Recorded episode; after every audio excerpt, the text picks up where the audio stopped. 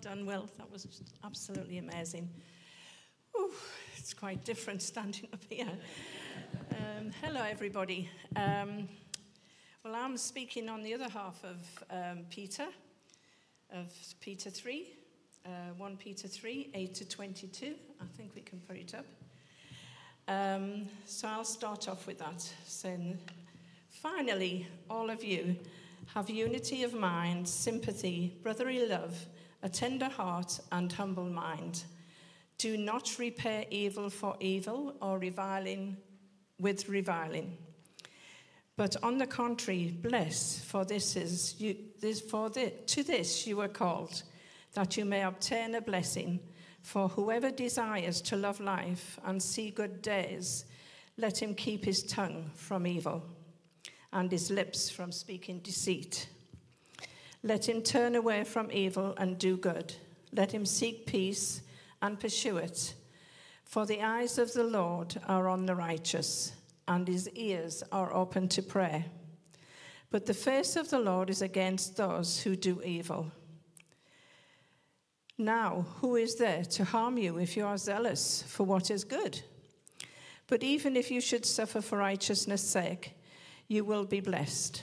Have no fear of them, nor be troubled, but in your hearts honor Christ the Lord as holy, always being prepared to make a defense to anyone who asks for a reason for the hope that is in you.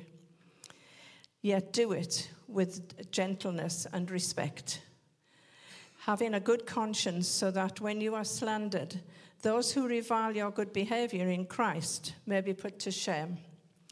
For it is better to suffer for doing good, if that should be God's will, than for doing evil.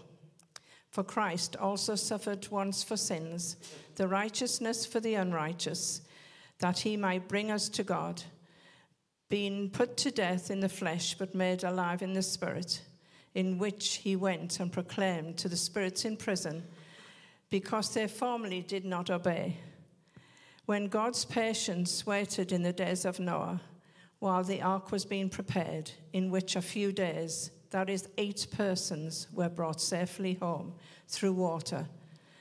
Baptism, which corresponds to this, now saves you, not as a removal of dirt from the body, but as an appeal to God for a good conscience through through the resurrection and of Jesus Christ, who has gone into heaven and is at the right hand of God, with angels, authorities, powers, having been subjected to, to him. So today we're going to look at Peter, First Peter three, eight to twenty-two, where he talks about the behaviors we should be embracing to live a good life, and the sacrifice Jesus made to allow us to have a good life into eternity. Peter starts off by saying, finally. Doesn't finally mean the end? Wouldn't this verse rather come at the end of the chapter or the end of the book? But Peter's words are relevant today as they were for those reading this letter many years ago. And Peter is addressing all of us. I feel he is saying, pay attention and listen to what God has to say. What do we need to change in our behavior in order to conduct ourselves in a godly manner? He highlights the importance of our heart attitudes, our speech, what we do and what we listen to. If we want to live, love our lives and live every day in our inheritance and blessings God has promised us, we need to check our heart motives. Are they pure? Do they match up with what God says in his word? Do you, do we do things for the right reasons or for personal gain or selfishness? I think maybe for myself I need to double check if I am sometimes doing things for the wrong reasons. We all have a different love language. Mine is affirmation. I like to hear, well done, Linda, that's great. Wow, thanks for helping. Maybe I didn't get enough affection shown to me as a child, I don't know. But hearing those words makes me feel good. After reading these verses, though, I wonder what my motives really are. Am I doing this just for the kind words that make me feel all fluffed up and feeling important because I'm trying, or because I'm trying to live the life God expe- expects me to? There's lots of reflection needed there. Psalm thirty-four, thirteen to fourteen. If you can put that up. Uh, keep your tongue from evil and your lips from speaking deceit. Turn away from evil and do good. Seek peace and pursue it. Seek peace. Does, peace doesn't just come along. We need to search it, find it in God's word, then pursue it, and then hold on to it. By keeping our minds free from the attacks of the enemy, we stand in a better place when the attacks come. Peter says to have to have godly responses when harsh words are spoken to us. Do not retaliate. Sometimes that's easier said than done. It's our natural reaction to give like for like. When you find yourselves in a confrontational situation, take a step back, walk away, rather than allow the tongue to run away and let the enemy get the better of us. Jesus said, "Repay evil with good. Bless them, and you will be blessed." James three, five to six. This is from the New Passion Translation. And so the tongue is a small part of the body, yet it carries great power. Just I just think of how small... Sorry. I'll read that again. Sorry. And so the tongue is a small part of the body, yet it carries great power. Just think of how a small flame can set a huge forest ablaze. And the tongue is a fire.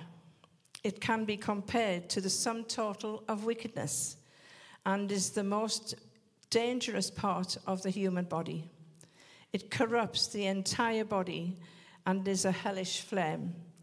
It releases a fire that can burn throughout the course of human existence. One wrong or misinterpreted word can run like wildfire through the body of the church and in our lives, creating great damage.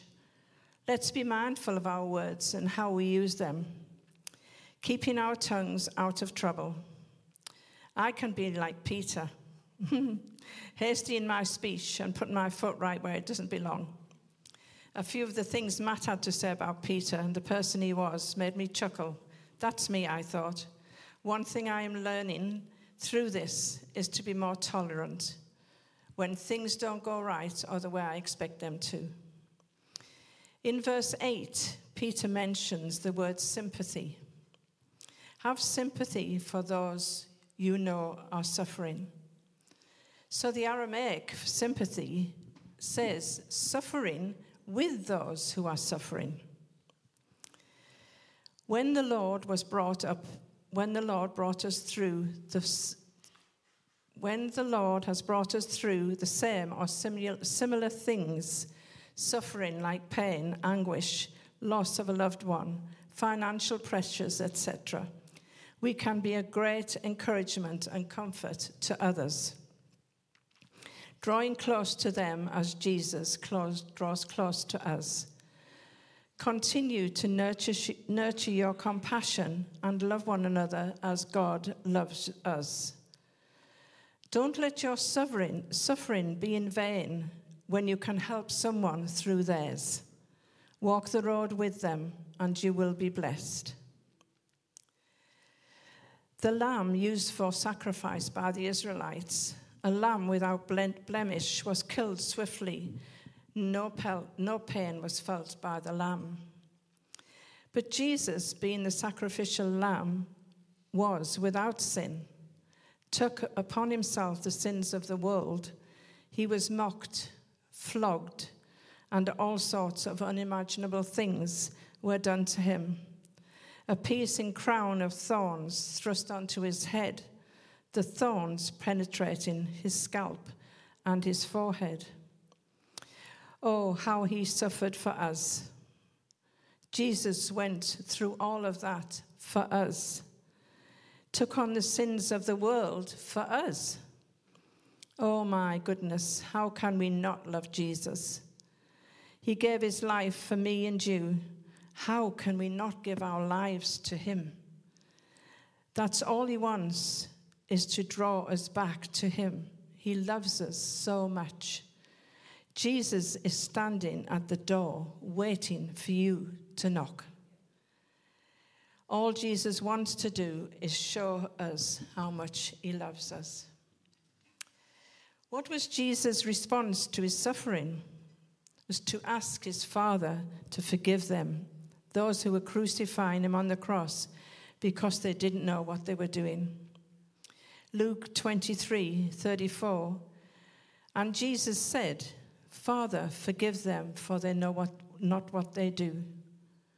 The prisoner that hung on the cross beside Jesus said to Jesus in Luke twenty-three forty-two to forty-three, Jesus, remember me when you are in your kingdom. And Jesus said to him, truly, I say to you today, you will be with me in paradise. Wow. Wow, wow, wow. That is how good our God is. He forgives us of all our sins because he loves us. He has so much love for us. So let me share, let me share how this teaching has become real in my life. Sorry, I do need it.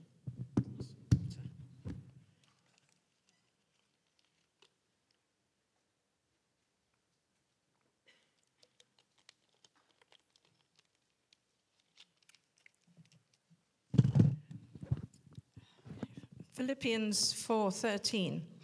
I can do all things through Christ who strengthens me.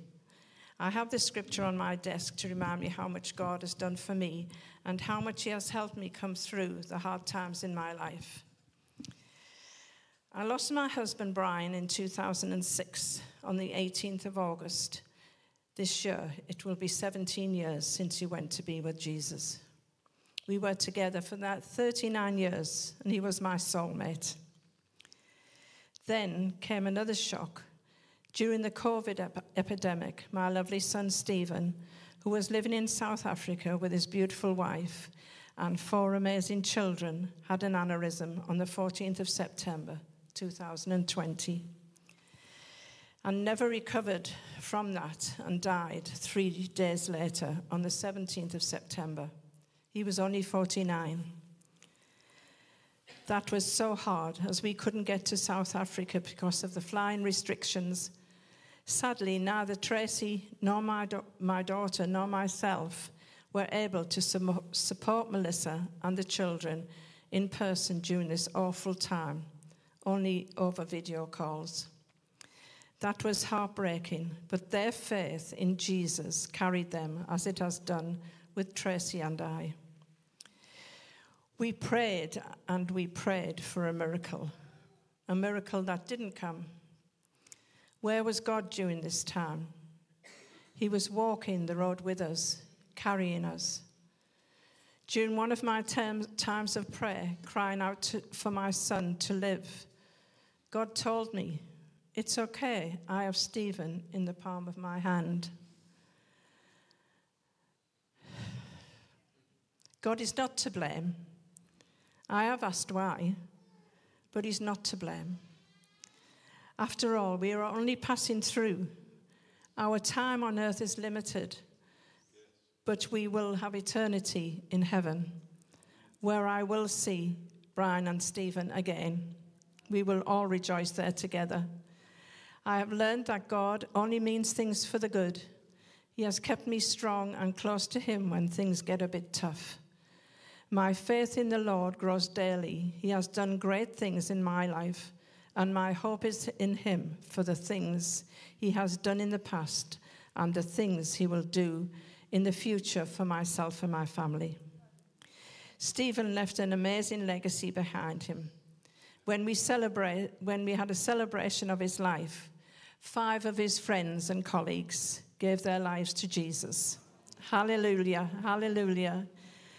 We are so blessed to have Melissa and the children living with us here in the U K, and God has truly blessed all of us. So, church, let's be united together in Christ to love one another as Jesus loves you. Keep our hearts soft and pliable so God can do his work. He wants to mold and shape us into the likeness of Jesus. Amen.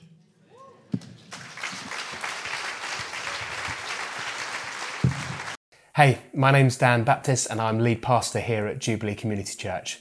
We really hope that something from this morning's word has blessed you and reached you. And if you'd like to talk about anything you've heard or just be able to talk about maybe faith or get some prayer, then please get in contact. You can email us, give us a call at the centre, and one of the team's going to get back to you.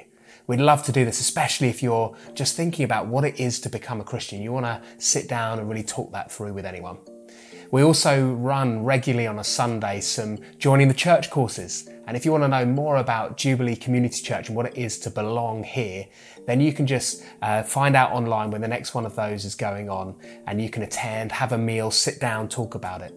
We also have some amazing midweek group life uh, where it's a great opportunity to dig further into your faith. Again, you can find out that on our website too.